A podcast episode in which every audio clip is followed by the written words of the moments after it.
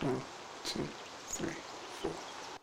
Hello, my name is Savannah Locke, and this is the Well Now What, a podcast where I will be having transparent and open conversations with people from diverse backgrounds about all things post grad and figuring out what you want to do career wise.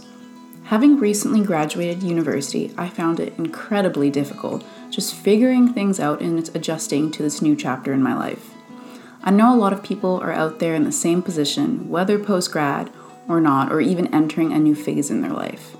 I thought this would be the perfect way to share my experiences and loads of other people's experiences with the reality that we are facing. This is a topic that should be spoken about way more frequently because honestly, does anyone really know what's going on? From finances to moving away from home to multiple careers, this podcast is where you can find out a little bit more about different career paths and how others have navigated through this period of uncertainty. From the highs and the lows and everything in between, I'm hoping that I can help others in the same boat. So, follow me along this exciting journey.